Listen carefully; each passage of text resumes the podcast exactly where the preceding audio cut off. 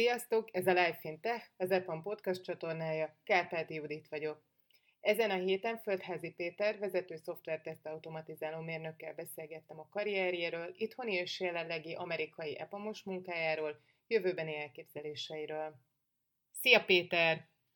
Szia Judit! Hogyan indult a karriered? Miként kerültél az epamhoz?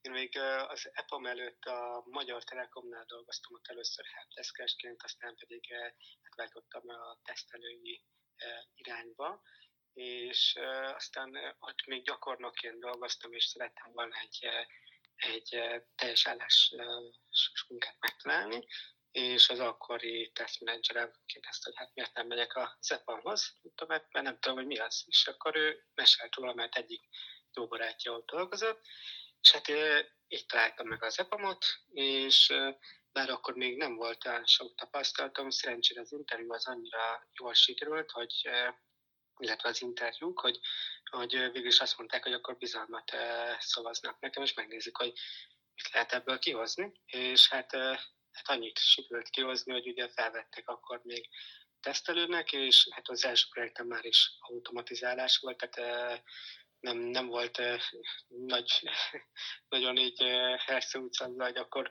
eh, milyen irányba menjünk, hanem egyből akkor automatizálásra átálltam, gyors betunással, és eh, azóta az elsődleges eh, munkatevékenység, amit én végzek a cégnél, az tesztautomatizálás. Kicsit még ugorjunk vissza a Telekom előttre. Te hova jártál, milyen tanulmányokat folytattál?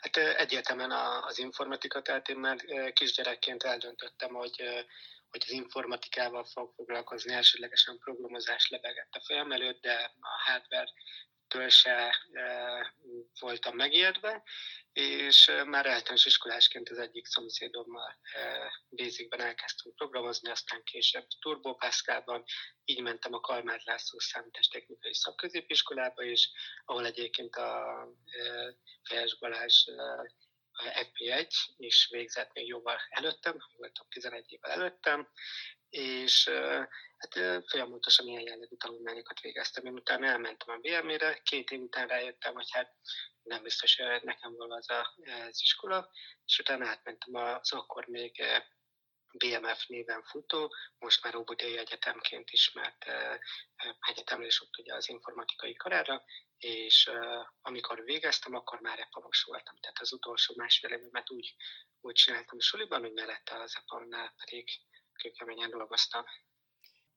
Mit akar a jelenlegi pozíciót pontosan? Milyen feladatokkal, napi teendőkkel jár ez a munka? Hát egészen pontosan nekem Lead Software Test Automation Engineer a megnevezésem, vagy vezető szoftver teszt automatizáló mérnök, és ez azért eléggé tág, hogy mit jelent, sok mindent jelenthet nálunk. Én nekem az elsődleges tapasztalatom az mobil tesztelés, és annak a, a felületi tesztelési ered, tehát főleg ezt ebben van tapasztalatom, de jelenleg például pont inkább ennek a háttér folyamatait tesztelő úgynevezett service level testinget végzek, tehát minden, ami, ami nem a megjelentett rintekben zajlik. Az ügyfélnél dolgozom konkrétan, tehát az ő irodájukban, és nekik vannak csapataik, és a jelenlegi, amiben én vagyok, ott én felelek a, a tesztelésért és a tesztautomatizálásért. Ez nem azt jelenti, hogy csak és kizárólag én fejlesztek automata teszteket, mert a munka az rengeteg. És itt ugye én nekem az is felelősségem, hogy a fejlesztőket megtanítsam, hogy ők hogyan tudnak automatizált teszteket írni, és hogyan tudják ezt jól csinálni egyrészt. Másrészt meg ugye nem csak automatizált tesztelésre van szükség, hanem manuális tesztelésre is. És olyan módszereket is tanítok nekik, amivel sokkal könnyebben és sokkal gyorsabban találnak meg hibákat, meg hogy egyáltalán megtaláljanak olyan hibákat, amiket mondjuk előtte nem gondoltak volna, vagy ezt le kéne ellenőrizni. Tehát ilyen határeset teszteket is megtanulnak, hogy hogyan kell csinálni ilyen jellegű tesztést. Maga a termékről ugye minimálisan beszélhetek, annyit kell tudni, hogy ez egy úgynevezett ilyen loyalty vagy rewards program, és a Ugye, hogyha elmész valahova vásárolni, főleg, hogy ugye Amerikában nagyon megy ez a hitelkártya használat, és a hitelkártyával, hogyha fizetsz valahol, akkor egy-két-három vagy több százalékot is visszakaphatsz. Ugye ez ilyen standard, ilyen megtanultó program, mondjuk így, nevezzük így, vagy jutalomprogram. És az ügyfelem meg kidolgozott egy olyan elképzelést, hogy lehetne azt, hogy több céget össze, össze kell fogni, hogyha az egyik cégnél fizetsz, akkor ezt máshol is fel tud használni az ott megszerzett pontokat. És, és gyakorlatilag egy olyan mobil alkalmazásról van szó, ami iOS-en és Androidon is megtalálható, és ezen belül te ezt nyomon tudod követni, hogy hol vásároltál, és azért hány pontot kaptál, és hol milyen módon tudod ezt utána elkölteni, tehát gyakorlatilag mennyit kapsz vissza a pénzben.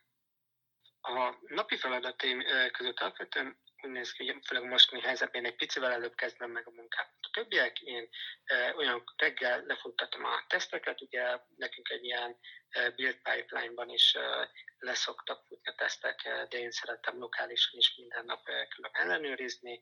Ha találok valami hibát, akkor megnézem, hogy ez az én tesztemben lévő hiba, vagy ugye frissítenem kell a tesztet, vagy magában a termékben van-e hiba. Ha van hiba, akkor ugye analizálom, hogy pontosan mi az oka ennek. Ha én magam ezt meg tudom találni, van olyan, hogy né- néhány esetben én magam javítom ki, hogyha egy kisebb dologról van szó, hogyha nagyobb dologról, akkor ugye jelentem ezt a fejlesztői csapaton felé, vagy csapat felé, és akkor ugye ők ezt ki tudják utána javítani a segítségemmel.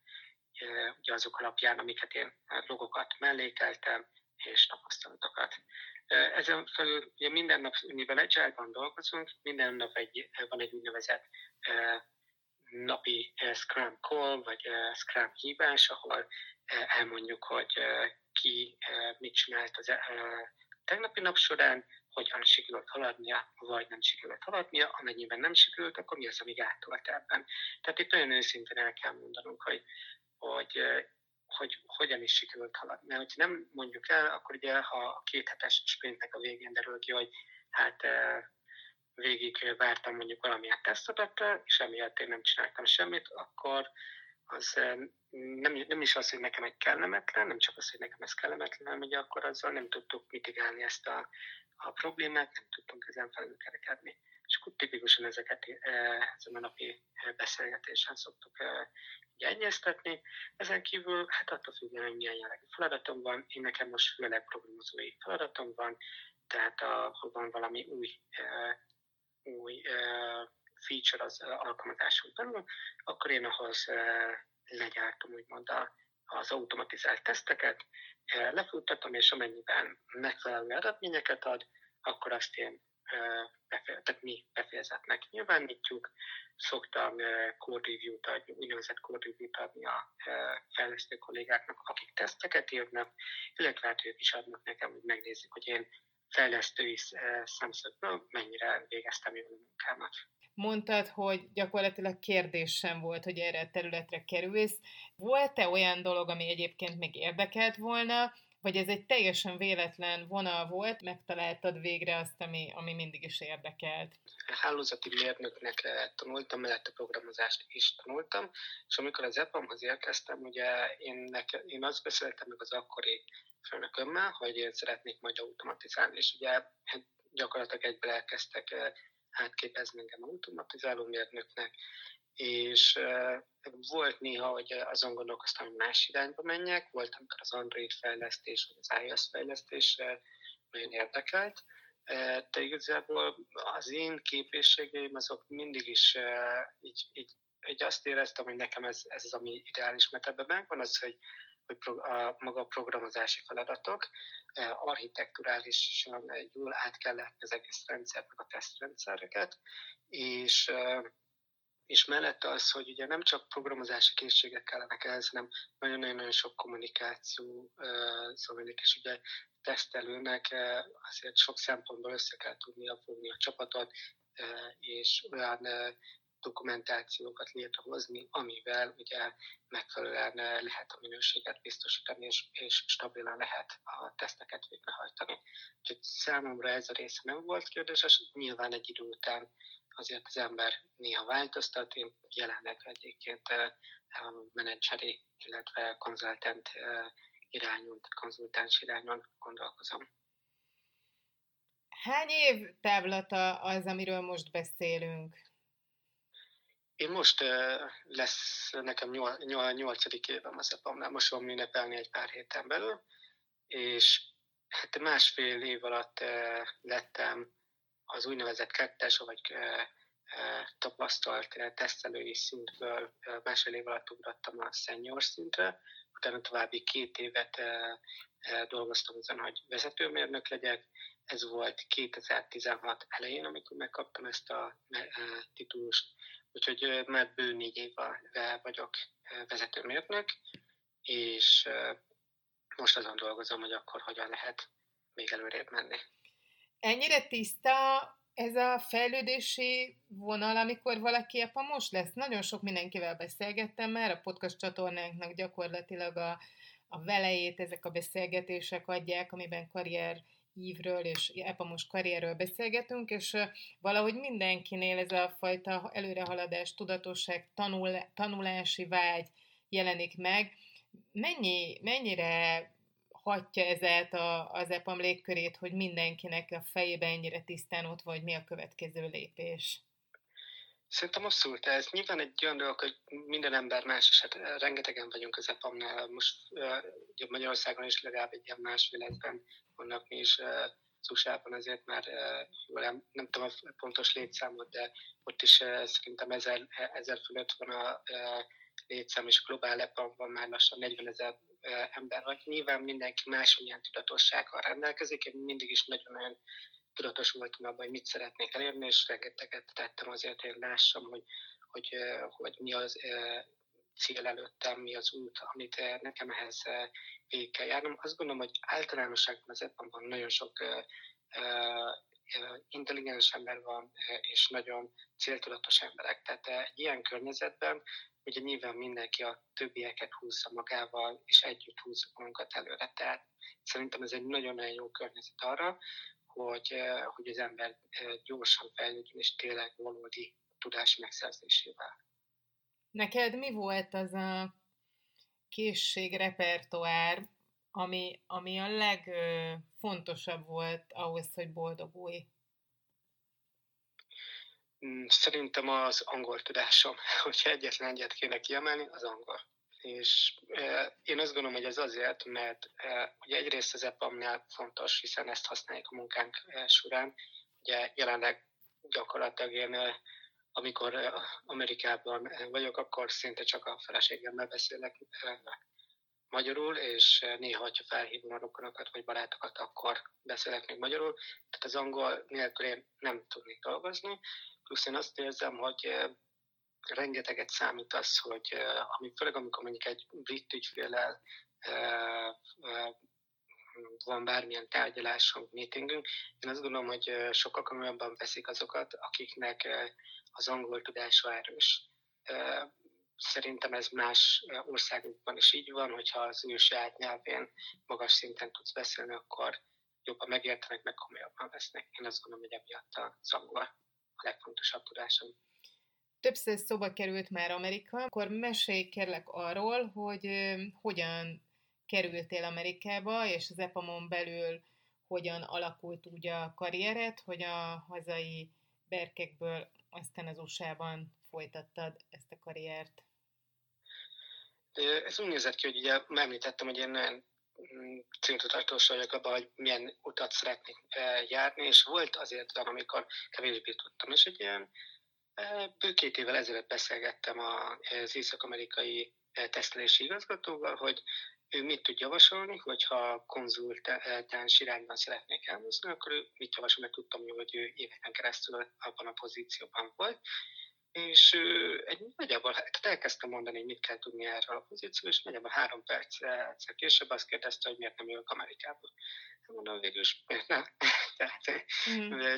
gyerekkori álmomról van szó. Kilenc évesen én már eldöntöttem, hogy szoftvermérnök leszek, és hogy egyszer Amerikában fog dolgozni. És hát ugye ezek után én jelentkeztem, van egy ilyen úgynevezett internal mobility program az E P A M-on belül, és egy nagyobb csapat, akik ezzel foglalkoznak, ugye minden országon belül megvan a megfelelő ember, aki ugye koordinálja ezt a, az internal mobility-t, és hát ugye ilyenkor úgy néz ki, hogy egyrészt meg kell találni, hogy milyen jellegű igényeid vannak. Tehát nekem egyértelmű volt, hogy Amerikába akarok menni. Ez a része, ez könnyű volt. Aztán ugye az, azért Amerikai elég nagy ország, tehát meg volt az, hogy mit preferálok. Én inkább a nyugati partot preferáltam volna. Hát ehhez képest a Midwest-től, tehát Amerikának nagyjából a közepére kerültünk feleségemmel, és abszolút nem bánjuk, tehát nagyon, nagyon kellemes környék. És hát igazából itt úgy néz ki, hogy ugyanúgy, mint hogyha egy másik céghez interjúznál, fel kell készülni nagyon sok interjúra. Ugye E P A M-on belül is van egy szűrés, hogy akkor egyáltalán arra a projektre te vagy az alkalmas jelölte, vagy sem. Ha igen, akkor utána ugye e, még az ügyfélnek is meg kell, hogy felálljon. És e, ez ugye a, a nehezebb része, mert e, amikor Magyarországon vagy, és úgy akarod bebizonyítani, hogy te te oda akarsz menni, akkor ugye nyilván be kell bizonyítanod, hogy te ott az adott országban is megállod a helyedet, és abban a kultúrában te be tudsz olvadni, hogy ott, ott egy jó csapat munkás tudsz lenni. Úgyhogy azt gondolom, hogy itt ez ilyen szempontból nagyon hasonlít arra, mint hogyha egy másik céghez interjúznál. Nyilván a, a könnyűség része az, hogy amikor megvan már a pozíció, és megvan a szerződés, akkor az E P A M nagyon sokat segít a papírmunkákban. Hogy, hogy most itthon vagy? Hát ez egy érdekes sztori, mert e, ugye én tavaly e, májusban költöztem ki, és volt e, egy hazautazásom azóta, egy esküvőre, és akkor úgy terveztük, hogy most márciusban hazalátogatunk, és ugye akkor még, e, amikor mi az utazás hetén e, mi azt tudtuk, hogy Magyarországon két eset van, e, a koronafertőzéses eset, és Amerikában akkor én még, a legelején még csak e, öt esetről tudtam, illetve egy halálos esetről. És kijöttünk, ugye, tehát visszautaztam Magyarországon három hétre, ami most már több mint három hónap jelenleg, mm. és gyakorlatilag a megérkezésünk het, e, után egy héttel már lezárták a határokat, hirtelen több mint kétezer fertőzött volt Amerikában, és, és hát jelenleg is még azt várjuk, hogy mikor mondják azt, hogy a vízumosok is visszautazhatnak. Hogyan dolgoztál ebben az elmúlt néhány hónapban?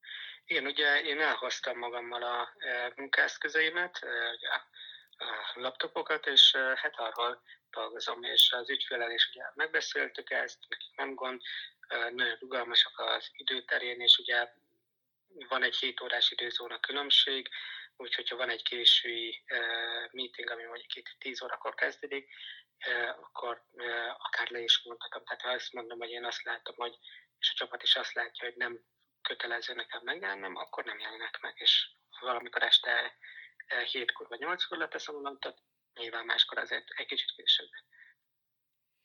Mik voltak a tapasztalataid ebben az időszakban? Most egy kicsit akár elvonatkoztathatunk a, szigorúan a munkától, de az is érdekelne, hogy, hogy emberi oldaláról hogy élted ezt meg, szakmai oldaláról hogy élted meg, egyáltalán számodra mit jelentette ez tapasztalatokban, akár tudtál a pozitív dolgokat leszűrni ebből, mi az, ami, ami nehéz volt benne, te hogy láttad, hogy élted ezt az elmúlt két-három hónapot meg?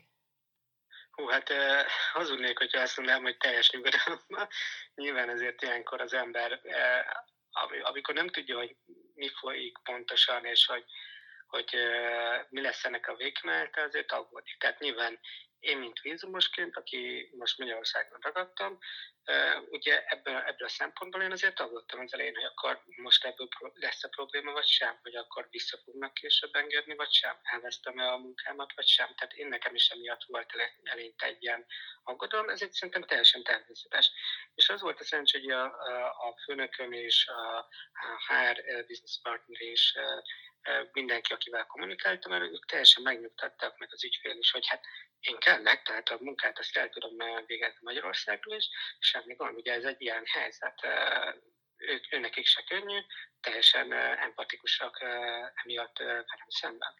És hát a, ami a nem munka részét illeti, ugye mi most jelenleg az anyósoméknál és apósoméknál vagyunk, tehát így most négyen, és ez a része mondjuk ugye a feleségemnek nagyon-nagyon jól jön, mert hogy ő például pont várta kint Amerikában, hogy megkapja a munkavállalói papírját, és ő addig nem, ugye nyilván nem vállalhatott munkát, úgyhogy neki azért ez egy nehezebb időszak volt az első jó pár hónap Amerikában.